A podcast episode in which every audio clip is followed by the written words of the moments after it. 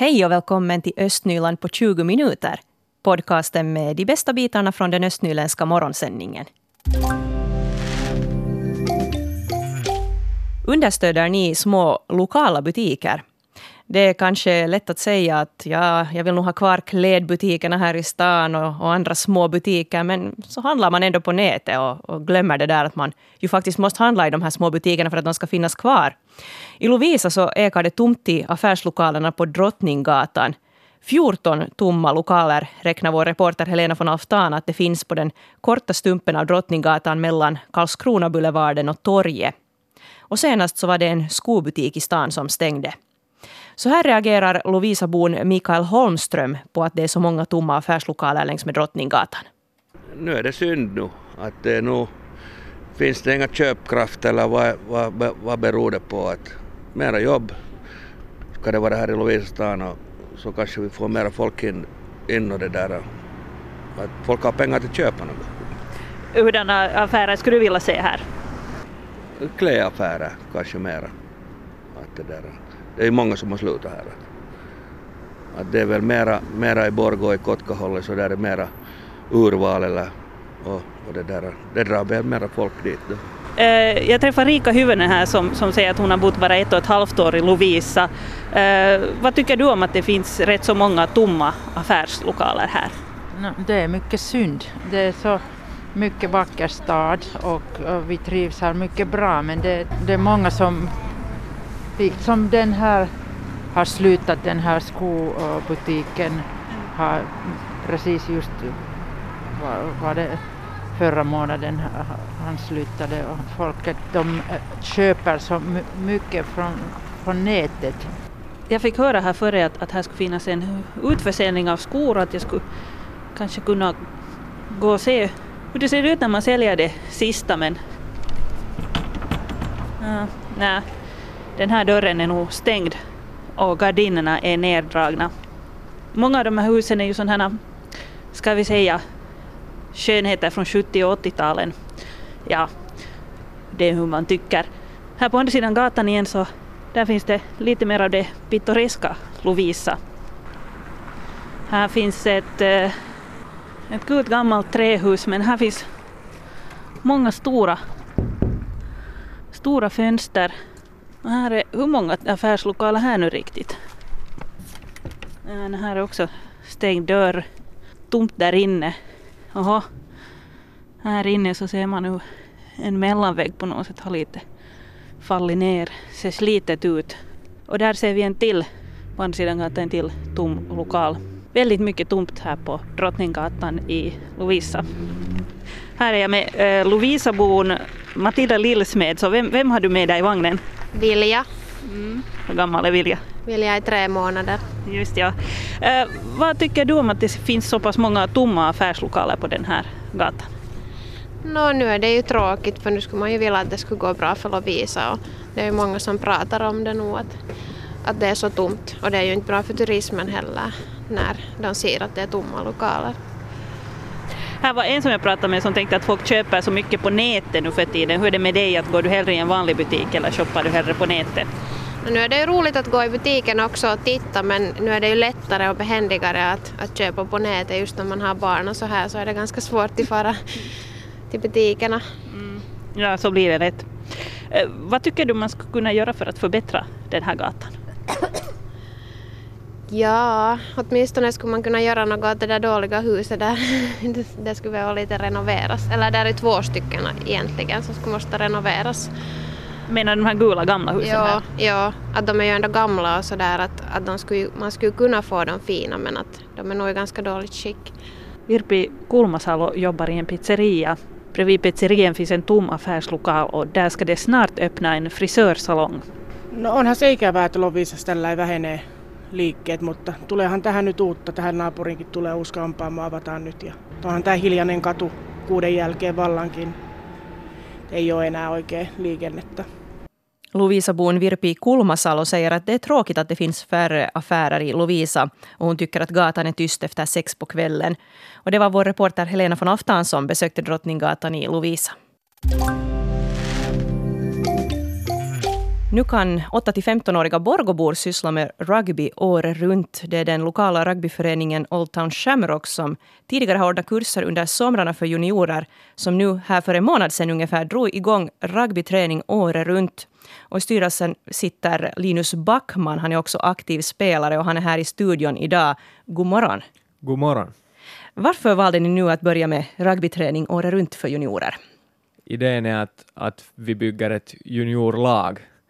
Tidigare har vi haft korta sommarkurser där juniorerna har lite fått pröva på rugby och sen har vi dessutom hållit en så här skolrugbyturnering varje år.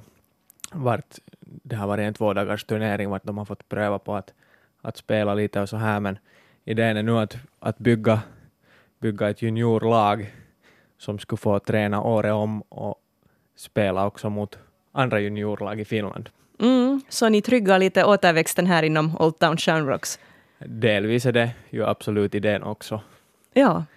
Hur har intresset sett ut så här bland barn och unga här i trakten? No, intresset har varit helt okej. Okay. Vi är ganska i, i startskedet.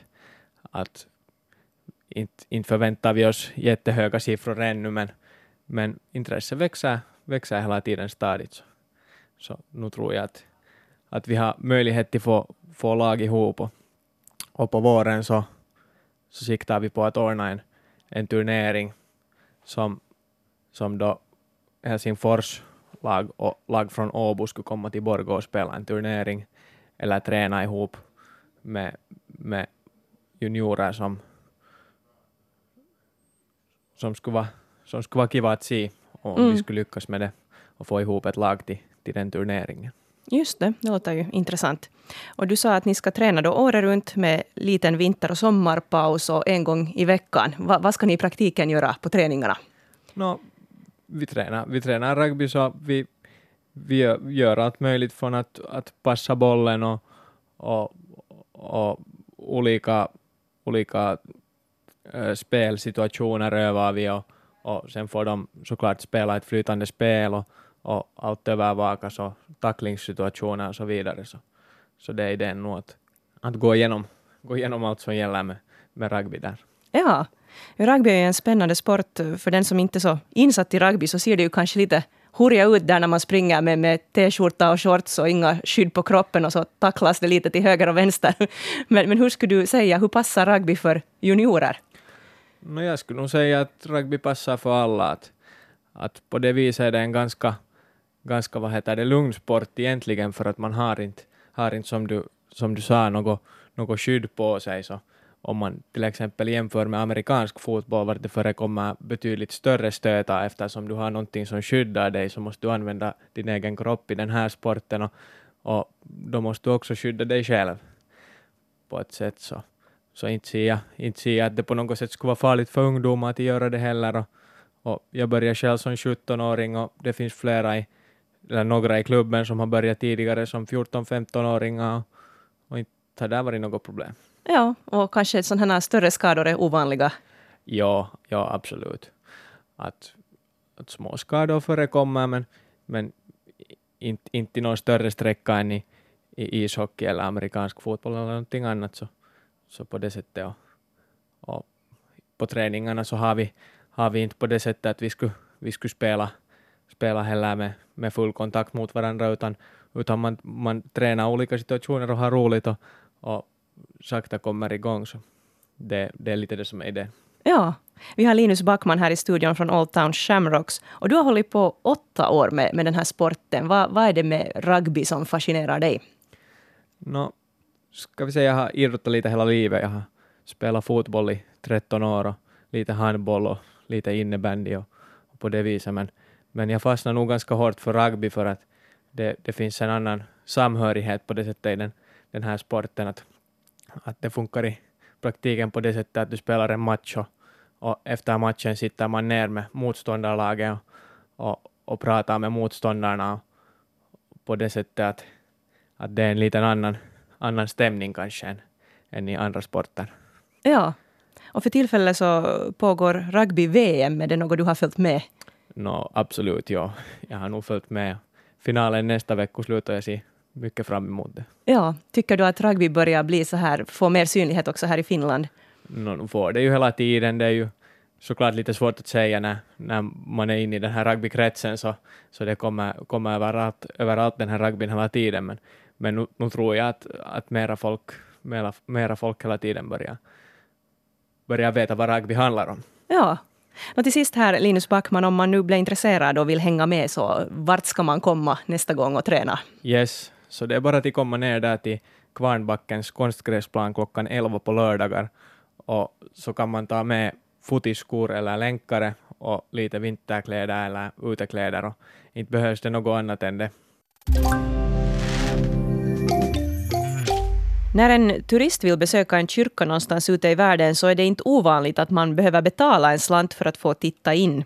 Och igår så kunde vi läsa i Hufvudstadsbladet att man i Helsingfors nu funderar på att börja begära inträdesavgift av turister i domkyrkan och i kyrkan på Sveaborg. Och snart kan det här vara verklighet också i Borgo. Vår reporter Mira Bäck får berätta mer. Det är en ganska kylig förmiddag men ändå har en hel del turister sökt sig hit till Borgå domkyrka. Tills vidare är det gratis för vem som helst att gå in i kyrkan men i en motion till kyrkofullmäktige föreslås det att man borde börja uppbära en inträdesavgift för turister. Jag frågar några turister om de skulle besöka kyrkan i så fall att det skulle kosta någonting. Uh, if it was uh, non-sufficient sum of money, why not? Yeah, a donation. I'm eager to make a donation. Anna skulle inte ha någonting emot att betala om det skulle handla om en obetydlig summa. Hon skulle gärna göra en liten donation till kyrkan. Mellan en och tre euro tycker hon är en bra summa. Maybe some candle of something. Uh, yes, it's usually tradition. Irina Kalebda tycker också att det skulle vara helt okej att betala någonting smått, kanske köpa och tända ett litet ljus i kyrkan. Ute på kyrkbacken träffar jag Kristin Päirsman och hennes familj. Yeah, we have to look first if it's worthwhile, but probably we do. Yeah, we, we should pay.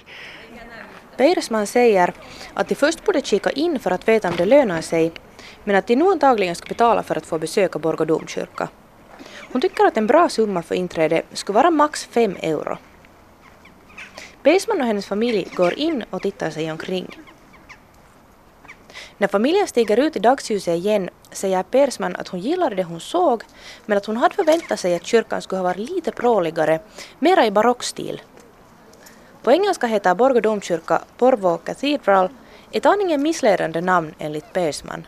I like the, the colors and the simplicity, but uh, in our country we, we should call it a church, not a cathedral, because with uh, in Belgium a cathedral is, is in a city and it's uh, a lot of gold and uh, paintings and uh, glasswork.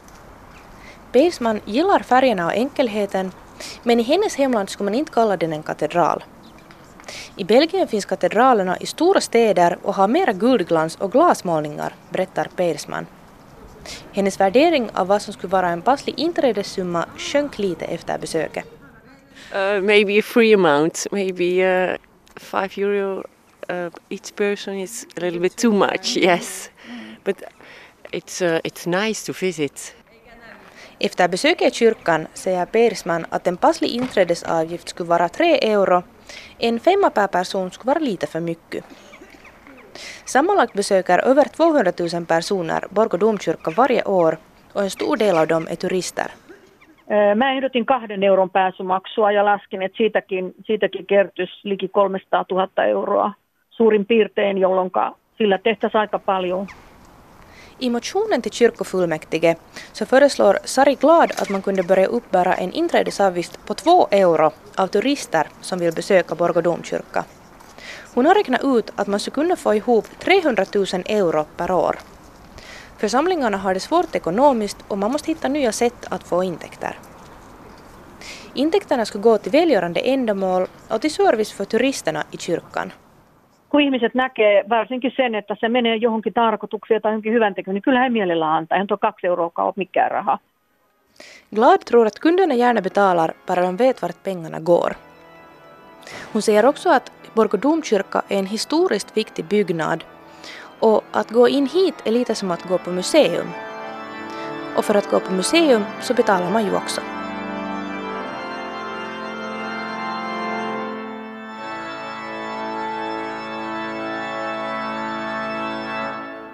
Så här lät det i Borgå domkyrka igår förmiddag när vår reporter Mira Bäck var där.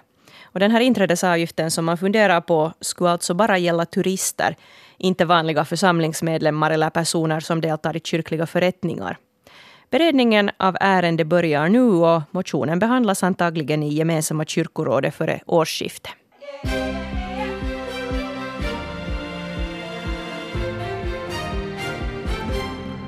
Klockan är halv nio. Det här är nyheterna från Östnyland. Jag heter Stefan Härus. God morgon. I Sibbo överväger man att förminska hemvårdens tilläggsdel i besparingssyfte. Det skriver tidningen Sibbo Sanomat idag. I detta nu betalas tilläggsdelen på 200 euro för ett barn under tre år som sköts hemma istället för att barnet skulle ha kommunal daghemsplats. Enligt tidigare uträkningar är det lönsammare för kommunen att stödja hemvård än vad en daghemsplats kostar. Hemvårdsstödets tilläggsdel togs i bruk i Sibbo år 2010. Bildningsutskottet kommer möjligen att ta ställning i frågan ännu i år. Och mera hemvårdsfrågor, men nu i Borgo. I november tar nämligen hemvården i Borgo i bruk ett nytt planeringssystem som man hoppas ska förbättra vårdkvaliteten och personalens arbetshälsa. Då systemet införs kan det ändå innebära att en del av klienterna inom hemvården får en ny egenvårdare. Hälsovården kommer att hålla ett personligt samtal med dem klienterna. Tanken är i alla fall att den nya arbetsfördelningen ska göra det möjligt för den bekanta egenvårdaren att besöka klienten oftare. Sommaren 2021 kommer det att finnas smart gatubelysning längs med Västra Åstranden i Borgo. På sträckan mellan gångbron och reningsverket i Kokon ska LED-lampor lysa upp vägar och gångar. Då aktiveras, eh, de aktiveras då någon går, cyklar eller kör förbi och lyser då starkare en stund. Målet med smartbelysningen är förstås att spara energi. Och mera miljönyheter. Borgå A-bostäder satsar nästa år på miljömedvetenhet. Man kommer att bland annat installera tiotals nya kärl för sopsortering. Fyra av hyreshusen ska dessutom få solpaneler på taken. Panelerna kommer att producera el för husens eget behov. Borgå bostäder kommer nästa år att renovera sina lägenheter och hyreshus för sammanlagt 2,7 miljoner euro. För vissa av invånarna kommer också hyran att stiga. Man räknar med en höjning av hyran på mellan 10 och 50 cent per kvadratmeter. Så kan vi nu berätta att huvudbiblioteket i Borgå kommer att sälja sina avskrivna böcker. Försäljningen börjar på måndag och pågår till årets slut. Varje vecka finns böcker från nya ämnesområden till salu. En hel del ofog har ägt rum under den senaste tiden vid stadens skolfastigheter, alltså här i Borgå.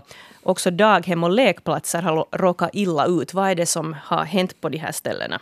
Eh, fullmäktigeledamot Anette Karlsson från SDP skriver på Facebook att man bland annat har klättrat upp på taken på vissa skolor i Borgo.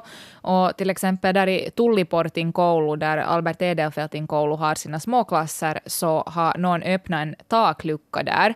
Och det har lett till att eh, när det har regnat ganska kraftigt så har det här regnet kommit in i byggnaden och runnit ner dit på korridorerna, eller i korridorerna i skolan. Sen har det också varit sån här tofog som att man har söndrat fönster. Eh, sen har man förstört planteringar och bänkar på skolgårdarna. Och sen har det också varit så här rörigt där på, på lekplatser och, och på skolgårdarna. Och det här är nu bara några sådana exempel på, på feedback hon har fått under de senaste veckorna här om, om förstörelse vid skolor. Mm. Och Anette Karlsson från SDP alltså då gick in för en motion i det här ärendet som också andra fullmäktigeledamöter har undertecknat. Vad är det man vill nu att stan ska göra? Ja, där är 25 andra fullmäktigeledamöter som har, har undertecknat den här från lite olika partier. Och de föreslår att man ska utreda hur mycket det kostar åt Borgåborna det här uh, ofoget uh, per år. Och sen vill man också att man ska ta till brådskande åtgärder för att råda bot på det här problemet. Bland annat så föreslår de att man ska eh, installera uh, sådana övervakningskameror och sen att man ska öka på belysningen i närheten av daghem och skolor och sen också att man allt mera ska ta med Borgåborna och speciellt unga eh, när man planerar sådana gemensamma lokaler. Och sen också i mån av möjlighet så ska de gärna vara med när, när det städas eller om man ska ha något sånt alkoarbete och, och sånt här. För att de här fullmäktigeledamöterna tänker det här att, att det kanske kan hjälpa att eh, man då har lite, lite mindre behov av att börja förstöra saker om man har varit med och planerat. Östnyland på 20 minuter är en Svenska Yle-podcast. Det finns flera poddar på arenan. Jag heter Katarina Lind. Tack så mycket för sällskapet. Vi hörs.